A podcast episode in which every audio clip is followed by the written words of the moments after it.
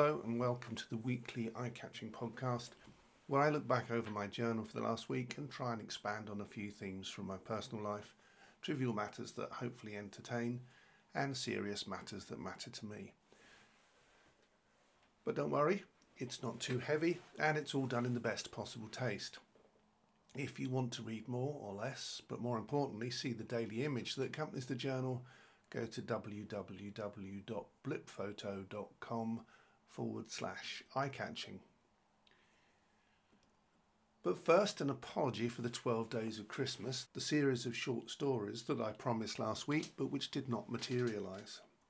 The reason for this is that I decided to rewrite them, give each story an introduction, do a prologue for the whole lot, and, get this, hire a professional voice artist to do the narration for me. In short, I had a sudden and for me unusual attack of perfectionism, which delayed the production process. The stories will be ready this week and posted on the main site. Check out my Daily Blip Photo blog for more information. So here is my worldview for the week ending 25th of December 2022. After reviewing my second ever podcast last week, my wife told me that although she enjoyed it, I did sound a bit pompous. So this week I'm going to endeavour to be a little more authentic. Let me know if you can tell the difference as I discuss, amongst other things, the chaos of life in the NHS, the chaos that is Christmas, and the chaos of the British economy. You may have noticed there's a theme there. Yes, it's the C word but more importantly, it's how damaging that C word is to the individual and collective psyche when synonymous with bad news. Let's be honest, there is a lot of bad news out there. But the really bad news about the bad news is that it is turning young people off news altogether, which I find worrying. As social media takes over from traditional television and print, younger people are more likely and able to avoid anything that is going to depress them and are instead choosing YouTube channels and TikTok content producers that they feel are tailored to their needs. I discussed this phenomenon with my eldest son when he came back from uni last week, and he acknowledged that a lot of his peers, he is nearly at the grand old age of 33, simply ban discussion on the bad stuff when they meet up. He is an exception, and we have regular conversations about current affairs whenever our paths cross. Is also an avid listener to Times Radio, but despite that, he is quite well informed. Perhaps most important of all, he is unusual in being an optimist of almost heroic proportions, who will try and find the good in everything and is negative about practically nothing. In fact, one of his Christmas presents to me this year was an optimism desk calendar. A positive outlook on life is something I wholeheartedly approve of. But as the first quarter of the 21st century grinds slowly to a conclusion, with only two years to go, it seems to me that the question of where we get good, well presented information is a precondition for practically every big issue that we must address. Lies and bad politics have been a facet of human life for thousands of years, but this age is different. We can't go on twisting the facts when they're essential to our survival and the survival of life on Earth.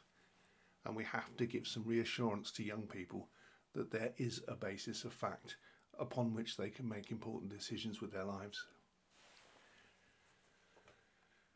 So let's talk about another week of chaos in the NHS, which has been dominated by discussions about industrial action, which is a shame because the real issue is the parlous state of NHS funding and the even more parlous state of the NHS workforce. The industrial action is the symptom, not the illness itself. Several years ago, I was sitting in a board meeting and discussing the risk register for the NHS organisation I worked for.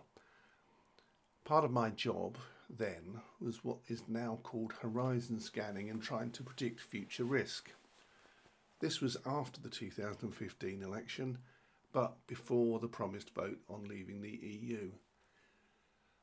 I suggested Brexit should be on our risk register due to the potential impact on our workforce. The idea was dismissed as nobody thought the UK would be stupid enough. But of course, as it turned out, it was. According to a Nuffield Trust analysis last month, we've missed out on recruiting 4,000 specialist doctors thanks to Brexit. On the nursing front, it is clear that we've lost large numbers of nurses, but there is a problem with the data and a lack of plan for the future. And the situation with care homes is even more dire, with massive number of vacancies across the sector. All of this was predictable, even if it wasn't possible to plot a precise trajectory. But why would you want to? When shit hits the fan, you don't need a computerized printout to show you how big the turd was, where it landed, and who got hit. We all get covered, and the current NHS crisis just proves it. Now, being a pen pusher, as the Daily Mail still calls us in this digital age, I'm on the periphery of all this, but my wife and many of my colleagues are in the thick of it. Some of the stuff I see and hear them having to deal with in the course of a working week makes my hair curl. So here's the deal. You can clap, you can provide short term monies for short term fixes, you can lecture the nurses about how they're unaffordable, but none of it stacks up. We all need to buy into a long term solution that starts with giving people a dignified level of income consummate with their professionalism. So, to finish this week's rant, let me give you two very simple facts published in the last few weeks. The cost of giving all public sector workers an inflation level pay rise would not be the 28 billion claimed by Tory Health Secretary Steve Barclay, but would according to the Institute for Fiscal Studies, be around 13 billion. The UK now has a record number of billionaires, 177, according to the new Sunday Times Rich List. That's up six from 2021, and the combined wealth of the UK's billionaires stands at 653 billion, up more than 55 billion or 9.4% on the total wealth of the billionaires in last year's rich list. In other words, a tax on the billionaires of this country would be enough to fund inflation level pay rises for the whole public sector and would only leave the billionaires themselves 2% worse off.